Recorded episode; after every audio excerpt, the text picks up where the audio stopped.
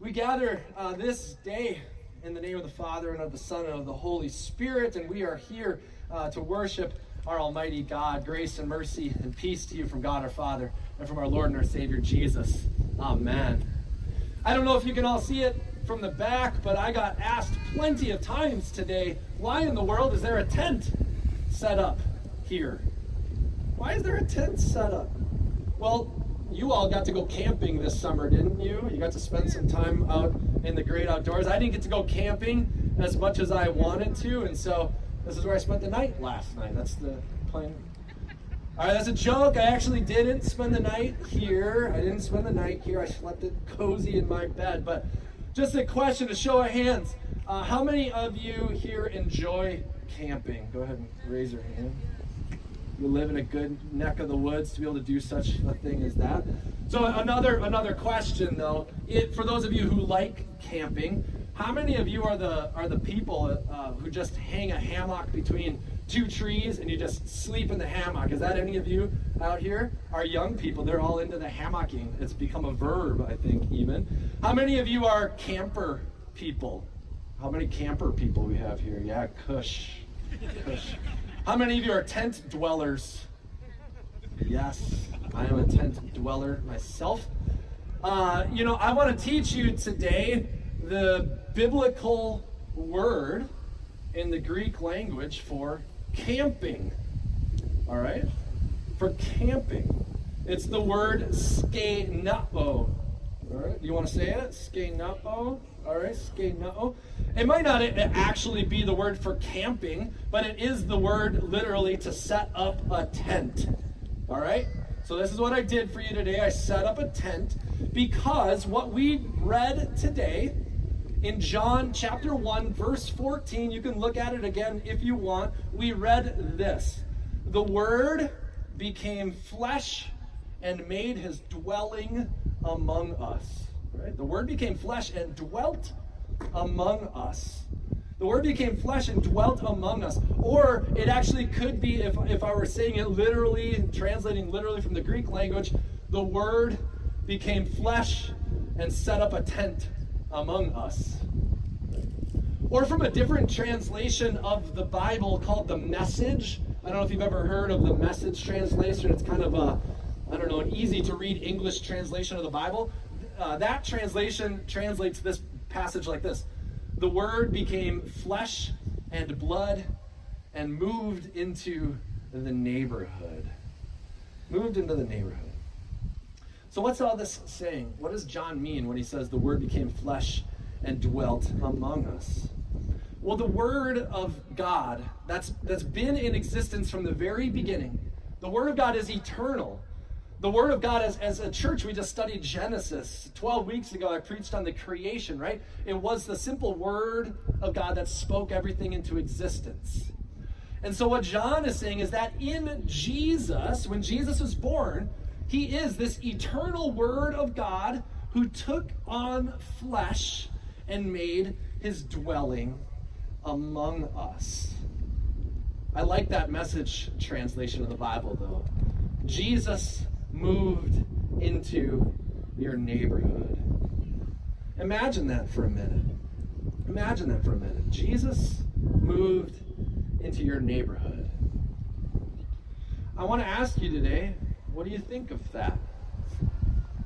Where do you see Jesus living in your neighborhood? Do you? Do you see him at all?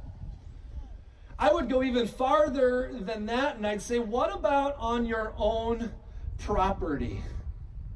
What if Jesus, what if you see this truth as what if you saw Jesus as setting up a tent on your front yard? would you let Jesus camp in your yard? How'd you feel about that? And would you go a little bit further than that and not leave Jesus out in the cold, but would you invite Jesus into your home to actually live with you in your life and in your in your every being? Well, whether you want it or not, whether you acknowledge it or not, this is what Jesus says he does for those who believe in him. He moves into your neighborhood. He sets up a tent in your front yard. And then he comes into your house and he says, This is my house.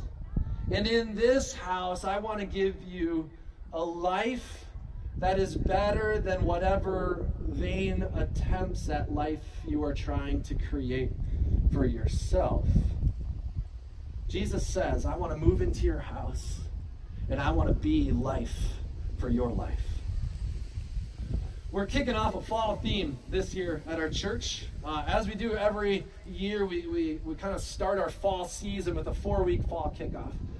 And our theme this year is this, this theme that we actually live in as a church. This theme, which is a bold statement we are alive in Christ. This is the statement we live in as a church. And since 2013, I've taught on this phrase and these materials. I, I, greet you on Sunday mornings by saying what a great day it is to be alive in Christ. It's printed in our bulletins. I sign my emails with this signature. But what does this mean? It's good for us to focus once again on these three simple words. And as we head into the year 2020, which I, I believe we are poised as a church uh, to take a, a, a more steps forward in faith together, it's good for us to be on the same page, to have a, a clarity of our vision, you could say, or you know, to have a simple play on words to have 2020 vision.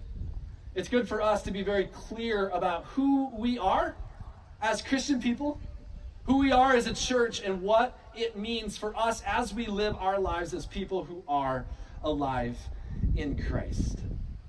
Alive in Christ. Alive in Christ. What do you think about your life? That's a really big, generic kind of question, but let me let me specify it a little more. Why are you here? And I don't just mean in the field today, I mean in existence. How'd you get here? How, how'd you get here? Who gave you life? Who, who taught you what it is that you know? What purpose do you even have for your existence in this creation? Do you ponder those questions ever? Maybe you maybe you're here and maybe you don't spend much time thinking about those questions. Maybe you're too distracted in life. Maybe you're too busy. Maybe you're just grinding through life and not paying attention to what Jesus is doing in your neighborhood. Remember, I told you he's camping in your front yard. He is. Whether you acknowledge it or not, Jesus is in your front yard. Do you see him there? Do you acknowledge his existence? Do you invite him into your house for dinner? Children, do you invite Jesus to get with you on the school bus and go to school with you? Do you invite him to join you in your place of work? Or do you just have the blinders on and quickly you scurry into your car in the garage, you open the door, you back out as quick as you can so that guy in the tent in the front yard doesn't see you and you can leave before he notices? And then when you come back home, you, you quickly open the garage door, drive in, and hope he doesn't get a chance to say hello and ask you what you're doing. A lot of us live lives distracted, busied, hurried, stressed out, anxious, worried. That's how a lot of you live. And I'll be honest, that's how Satan wants you to live. We do believe, we do believe that, that Satan wants nothing more than to pull us away from the good truths of Jesus. That's, that's what he does. And so, what Satan does in our lives is he keeps us distracted. Do you know this?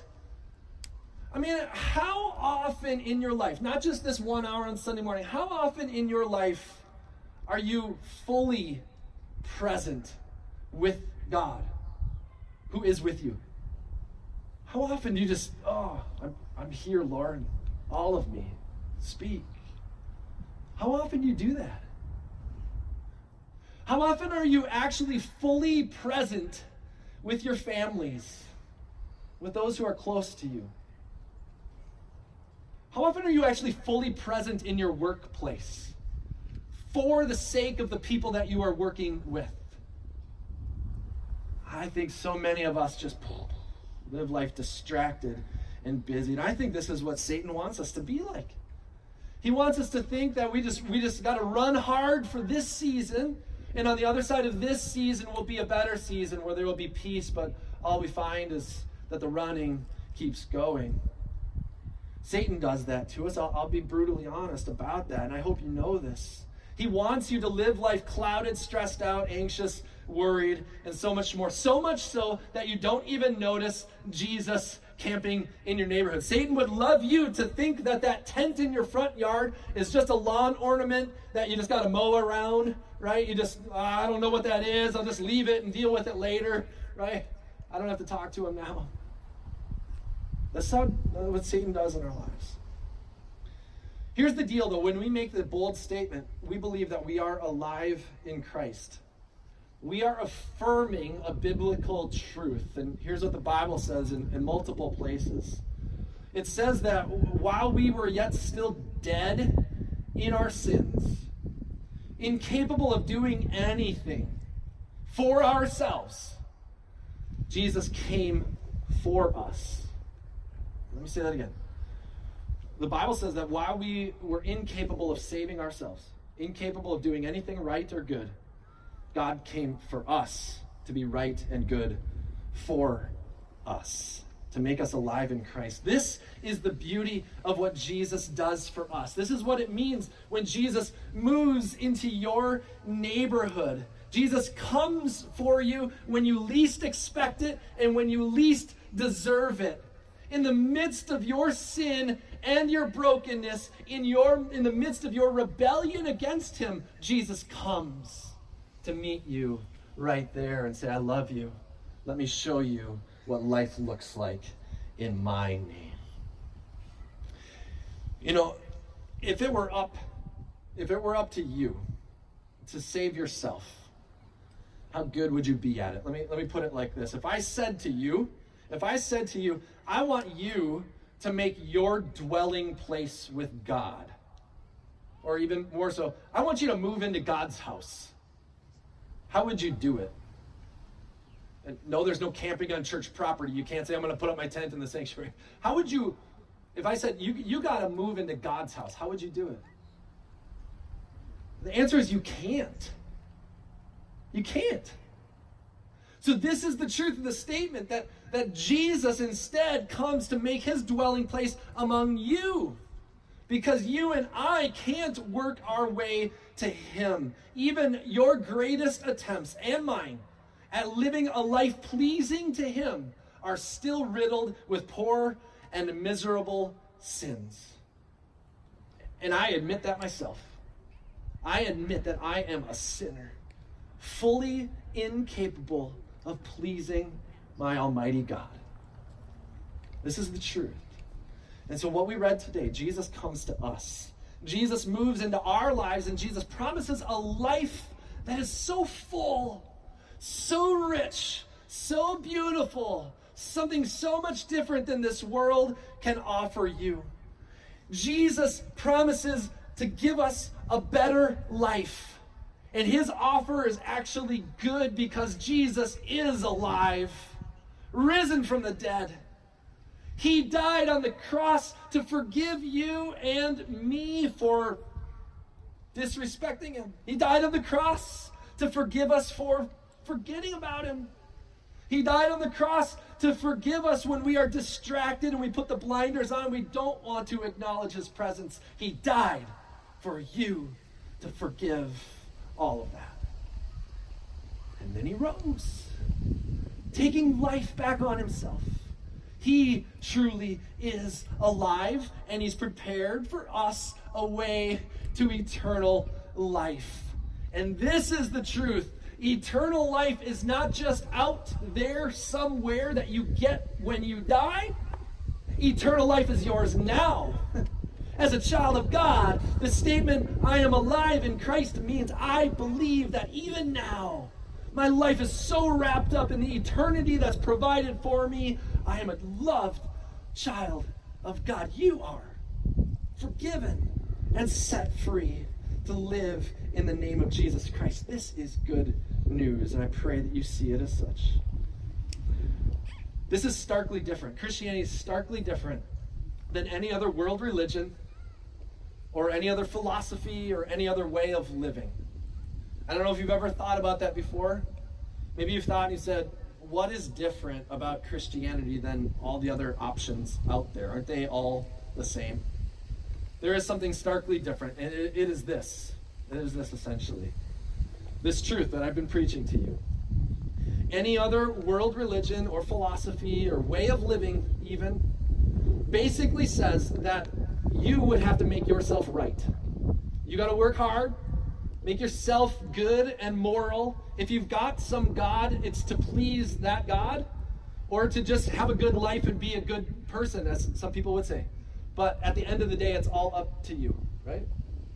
Christianity is, is just a starkly different. It's an upside down thing because the difference of Christianity is that God comes for us. While we are unable, incapable, broken, sinful, dead in our sin, Christ dies for us. That's the difference. It really is. So, which one would you prefer? Which seems to set you free and forgive you? I've tried myself to, to live a good life, to even be perfect and live up to God's standards, and I fail miserably all the time. And so I've just said, Lord, I give up. I surrender to you, and I want you to be Lord of my life. I want you, Lord, to, to give me the life that I cannot earn on my own. I need your forgiveness, God, today, tomorrow, and every day. This is the difference. This is the difference. And, and I believe that when we see that shift and we go, Lord, Lord, take me, take all that I all that I have and all that I am. All of a sudden our eyes are open. And we see that tent in the front yard. And all of a sudden we go, Whoa, Jesus, you're in my yard. Come on in. Come on into my house. I would love for you to be here with me, Jesus, at all times. And I tell you once again, once again, that Jesus is with you around your dinner tables, whether you know it or not, whether you invite him there or not. He's there. He's around your dinner tables. Jesus is there with you when you lay your head down at night. The Bible says he neither slumbers nor sleeps. Jesus is the one who holds your hand when you are sick, and he sits by your bedside when you are dying. He is the one who is with you as you grieve the death of your loved ones. And Jesus is the only one who's risen from the dead, who will see you through to the other side, to the life everlasting when he comes again. And he says to you, Now you are truly and fully alive in Christ forever. Wake up, good and faithful servant. Welcome to eternity. This is perfection. This is heaven, and it's all for you. What a good and glorious day that will be. And until that day comes, we boldly proclaim we are alive in Christ now and forever. So, my invitation to you is that you would visually see yourself setting up your life at the foot of the cross, saying to Jesus, I'm here, Lord. I want you to go with me wherever I go. And Lord, send me wherever it is that you want to send me. I'll go, Lord. I want my life to be fully yours. I want to be fully present with you just as you are fully present with me. I want to live that way in my life with my family and with my coworkers and in my neighborhood. And we'll talk more about that over the coming three weeks. My dear friends, Jesus woke you up to life today. I, I truly believe that. He's already graced your life with all the daily provisions. It's so simple as air to breathe. And, and he goes above and beyond that, and he gives you the gift of eternal life. I don't know what you've got in store for the rest of the day, but I hope you join us inside. We're going to have some food. We cranked up the air conditioning so that when you go in, you won't feel a temperature shift, all right? I'm just kidding. I think it'll be warmer in there. All right, when we go inside, we're going to eat some food. I pray you stick around and enjoy the day. But whatever you got after that, I don't know. I don't know what you're going uh, going on. I don't know what you have planned, but I know one thing is true. Jesus goes with you, for you are alive in Christ. In his name, amen.